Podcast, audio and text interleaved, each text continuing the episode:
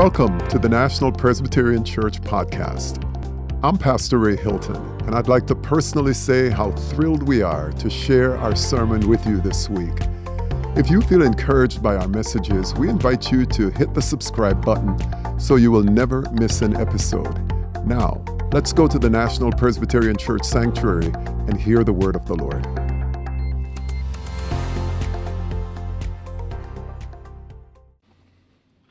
The scripture reading today is from Luke chapter 2, verses 1 through 14.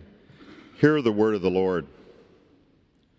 In those days, a decree went out from Emperor Augustus that all the world should be registered.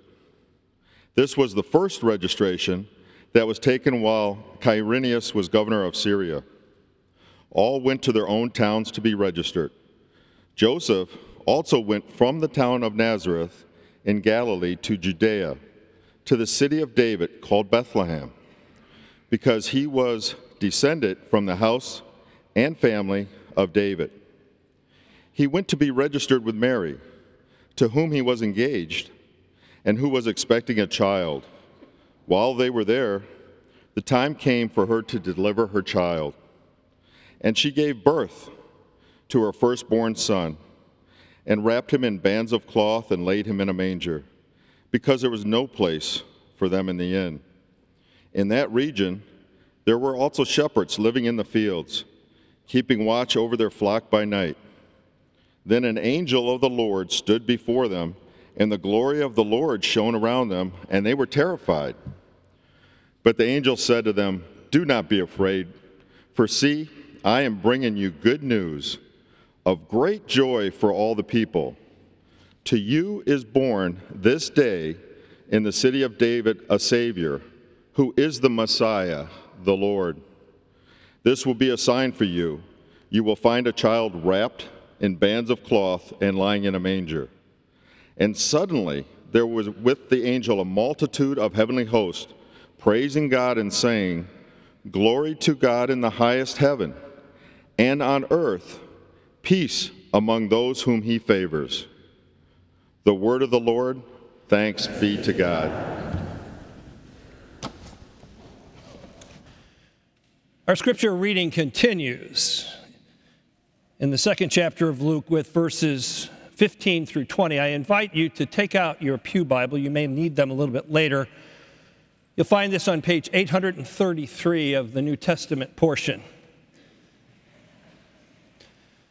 Although you may already know this part of the story by heart.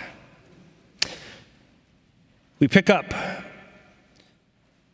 with the shepherds out in the field, and when the angels had left them and gone into heaven, the shepherds said to one another, they couldn't stop talking. Let us go now to Bethlehem and see this thing that has taken place, which the Lord has made known to us. So they went with haste and found Mary and Joseph and the child lying in the manger.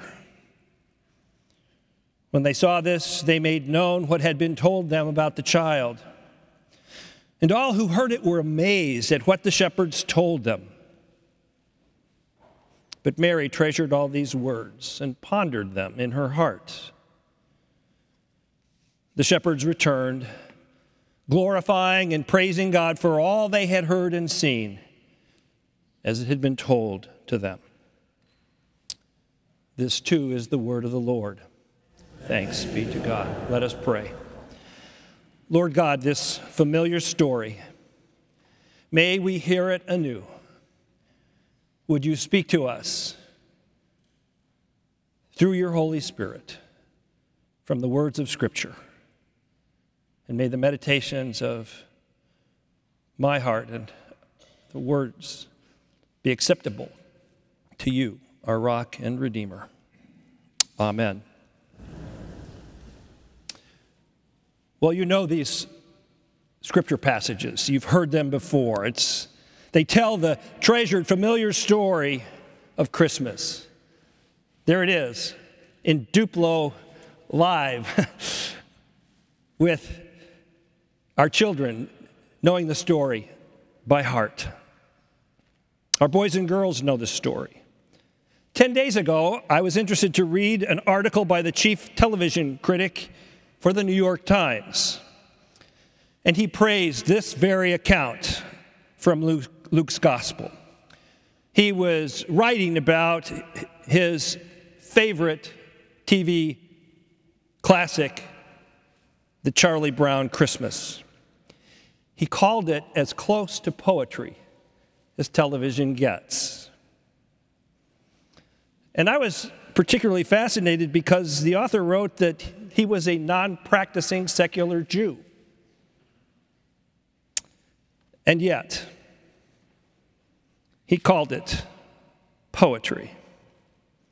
And although he doesn't believe in the biblical message, his favorite part, maybe your favorite part, but my favorite part, the speech, the part after Charlie Brown has made a disastrous mess in his attempt to direct the school Christmas pageant. He despairs over the crass materialism of the holiday, over his really poor choice of the most anemic Christmas tree in the lot. And he pleads for someone to tell him what Christmas is all about. Enter Linus, dragging his blanket, sucking his thumb he stands on a spotlighted stage, and with Vince Guaraldi's jazz soundtrack in the background, Linus recites a section from Luke's Gospel, that same one that we read this morning. The part about the angels proclaiming to the shepherds the coming of a Savior, Christ the Lord. That's what Christmas is all about, Charlie Brown. And he's right. That is what Christmas is all about. In all of its bold simplicity, as our children saw and as you watched on. The story so familiar that even a secular TV critic readily recognizes the fact that this is Christmas. The story about the inn, the manger, the shepherds. This story has been told so frequently and so often, and we know it so well that it can be difficult, even for believers, to catch the full poignancy of what is going on. Because for all its familiarity, the profound world altering message in Luke's text can easily be missed. Beginning with the very first verse. In those days, a decree went out from Emperor Augustus. There's a message. And the message it sends is this the scene is not mellow. It's not a bucolic story about some shepherds tending their sheep with little or no care beyond the possibility of a wandering wolf. The setting is rather that of a people who are living under an oppressive regime. Caesar Augustus is more than a date location, a time stamp for the story. When Caesar Augustus came to power in the decades before Jesus' birth, he turned what had been an already great Roman Republic into a world dominating empire. And he was at its head. He proclaimed that he had brought justice and peace to the whole world a peace brutally enforced by legions of Roman centurions, but never mind that. Roman poets wrote songs about the new era that had begun with Caesar Augustus. Roman historians told how the story of Rome's rise to greatness reached its climax with none other than Caesar. His birth was heralded as good news on shrines and monuments. And you may know that the Greek word for good news, which we sort of transliterate as evangel or gospel. The Greek word for good news is the same word. The good news about the emperor's birth is the same word that the New Testament used to speak of the good news of Jesus' birth. People called Augustus the savior of the world. He was its king, its lord, if you will. Everyone in the empire was familiar with the gospel of Caesar Augustus. Bethlehem was a small village about six miles south of Jerusalem. It still is. Its most famous resident was none other than the great King David, the youngest son of Jesse, who was chosen by God through the prophet Samuel to be Israel's king. You may not remember this story quite as well as this morning's text, but if you do remember it, when Jesse paraded his many, many sons before the prophet, he had to call David in from the fields where he was tending his father's sheep. And David became the great shepherd king of Israel. And before he died, God promised David that there would always be a line of kings of Israel that descended from him. Over the centuries of no king, of occupation government, and then a puppet king by the name of Herod and his offspring that were not according to the line of David, but according to the vote of the Roman Senate, the, the people and the prophets began to look forward to a future. A king that would be anointed from the line of David, just as God had promised David back some thousand years before. And the prophet Micah actually names the town of Bethlehem as the place from which this Davidic king, the promised one, will come. Luke is making an unmistakable point in this story. The birth of this little boy is the beginning of a confrontation. There is a new king in the kingdom of God, and it appears weak, insignificant, vulnerable. There's a contrast between the kingdom of God and the kingdoms of the world. Caesar is sovereign over the grand empire. He has conquered it. He is the ruling hero. And he has issued a decree. The emperor wanted to count every last one of his subjects, not just to know how many there were, but in order to inventory the wealth of the empire the people, the animals, the crops. His goal tax them to the maximum. And so, historically, we, we know that a census usually was followed by a period of even greater poverty than before it exploitation. And not infrequently, it was accompanied by rebellion. The census included this one, was the whole Roman world.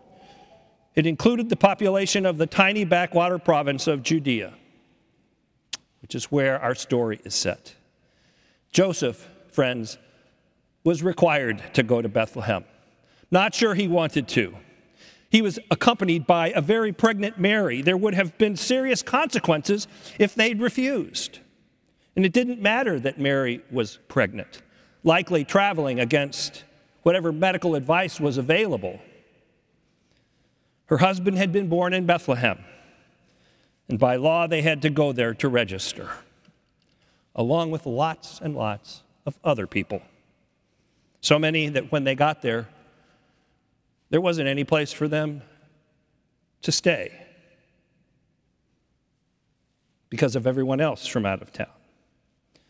The emperor, the governor, they could not have cared less that there was a young mother who was pregnant under the strangest circumstances and Luke doesn't provide us with much detail, only that while they were there registering, the baby arrived.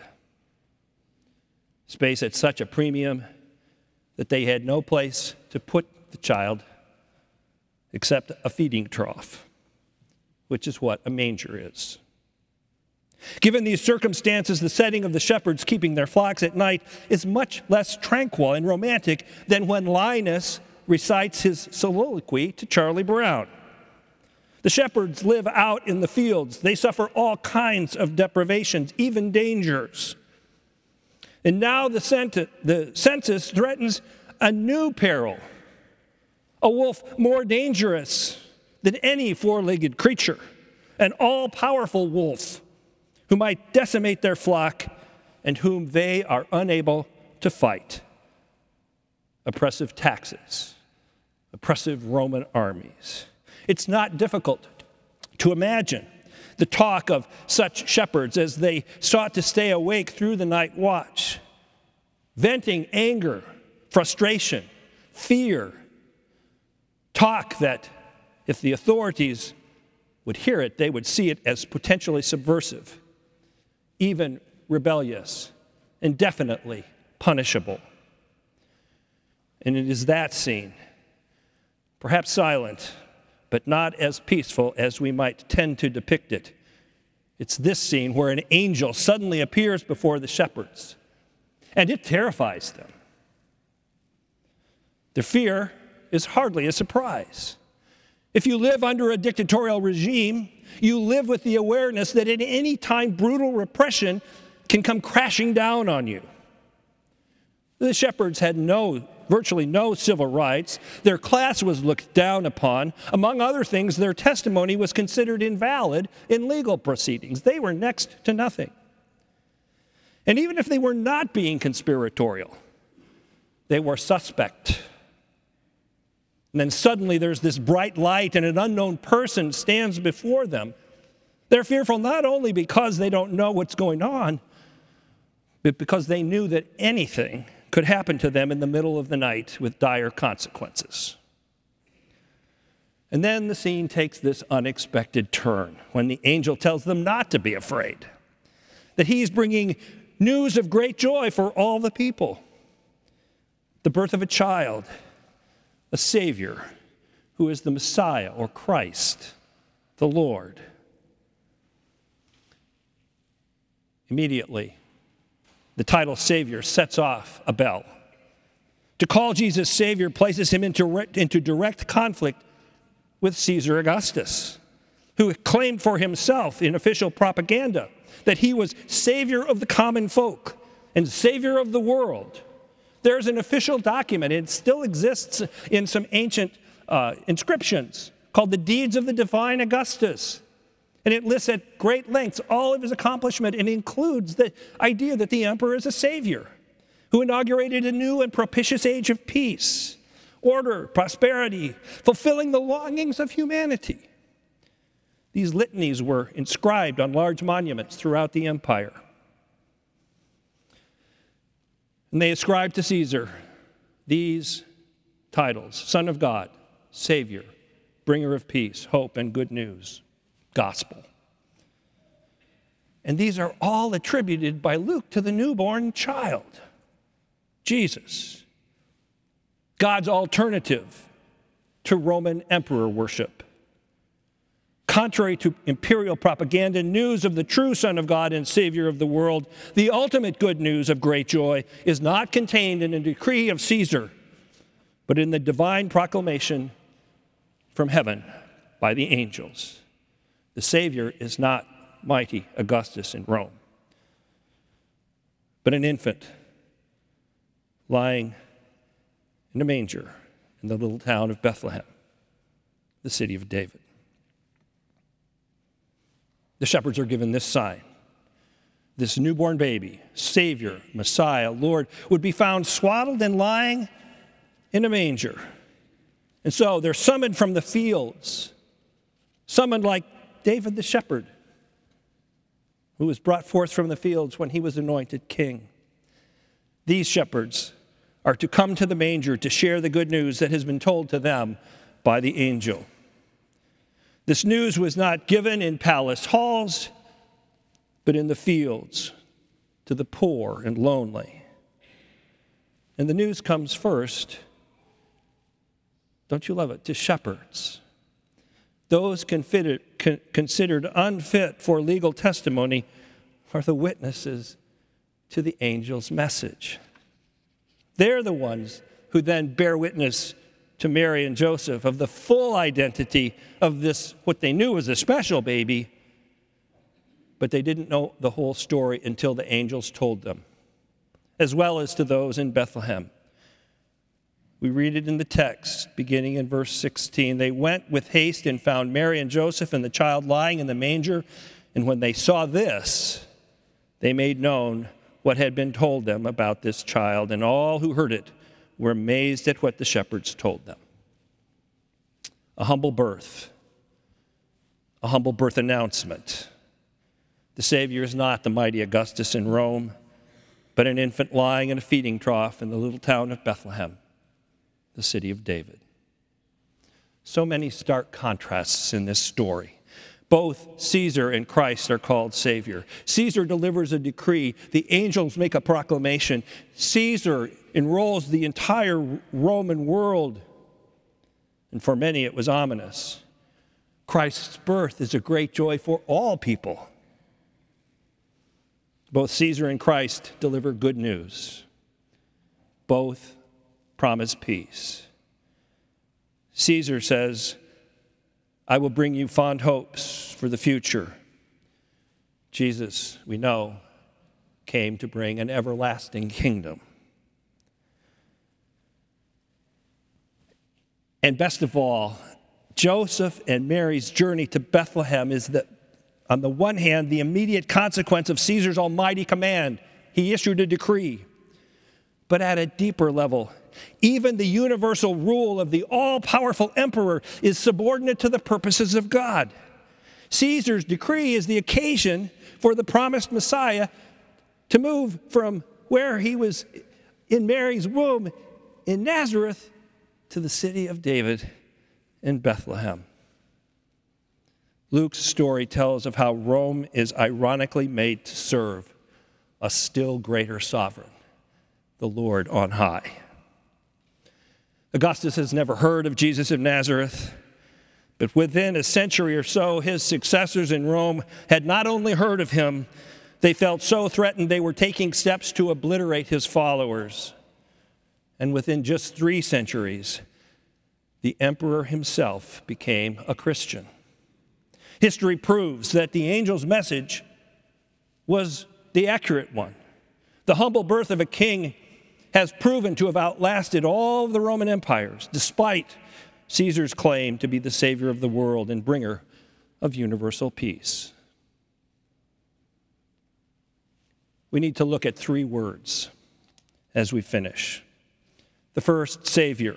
It's the first of three titles that the angels tell us belong to the Bethlehem baby, and we've talked about that. The second title is Messiah. Its Greek equivalent, Christ. It means anointed. And in ancient Israel, kings and priests were anointed as a sign of divine approval and of their authority.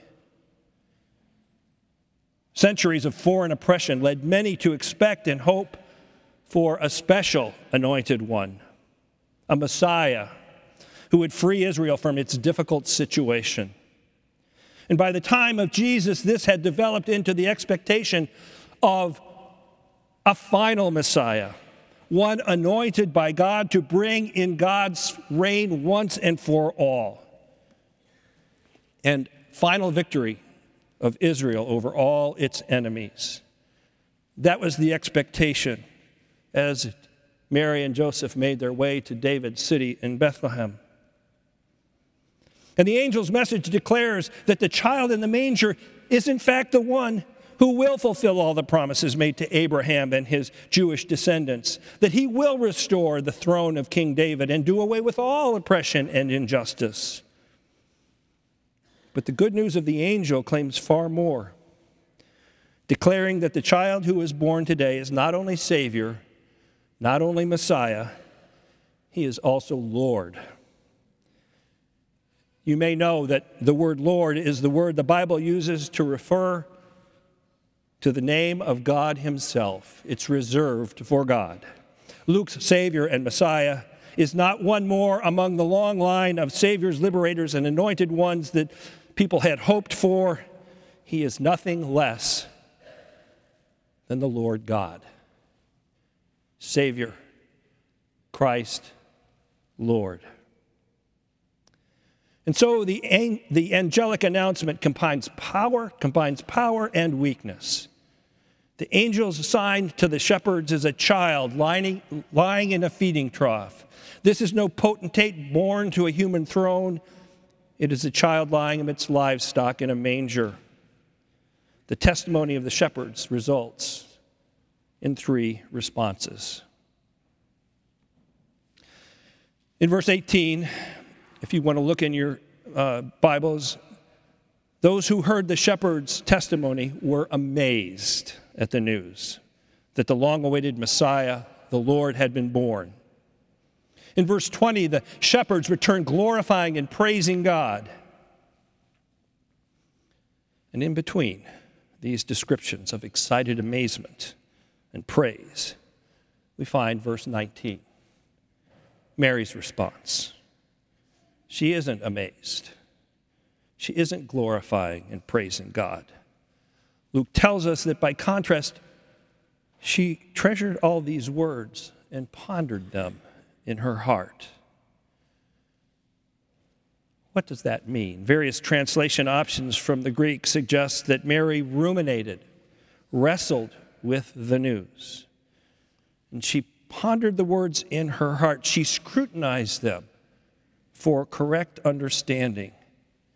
In other words, Mary takes in all that has happened to her from the announcement of her pregnancy by the angel to the birth in Bethlehem and the message of the shepherds from the angels. She takes all of this and lives with it, and she doesn't let it go because it takes time for hope to mature. As you read through the Gospel of Luke, Mary becomes a model for faith. She takes things slow, and she doesn't let them go until she has taken it all in. I wonder if maybe this Christmas it isn't easier for you and certainly for me to relate to Mary's pondering than to the shepherd's elation. With the situation in Israel and Gaza unclear, stalemate in Ukraine, so many other places of conflict with polarized politicians and politics creating ever more stark fault lines. And then you add into these national and international concerns, whatever personal concerns you have, your job, your relationship, not exactly what you hoped it all might be. Maybe your health is increasingly tentative. If that's where you are, Mary's model of pondering what God is up to in your life and taking time to figure out what God is up to might be appealing. But regardless of where you find yourself this year, I hope that in hearing anew the story of Jesus' birth, you will treasure and ponder this startling contrast of the humble ways in which God enters our world with the grandeur and earthly power of empire. And that wherever you came from, you'll return to that place, praising God for what you have heard and seen, even as you ponder what it means for the future trusting that in time God will make it clear.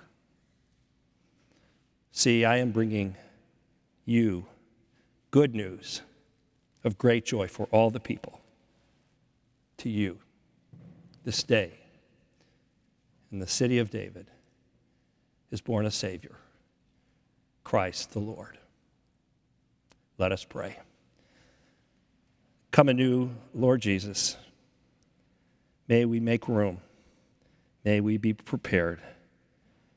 And may we ponder what you are doing and have done until we can fully appropriate it by faith. In Jesus' name we ask this. Amen. We're glad that you could be with us today. If you would like more information about our church, visit our website at nationalpres.org. That's nationalpres.org. Help us spread the good news of the gospel by sharing our podcast with your friends and giving us a rating. If you haven't already, be sure to click the subscribe button. See you next week.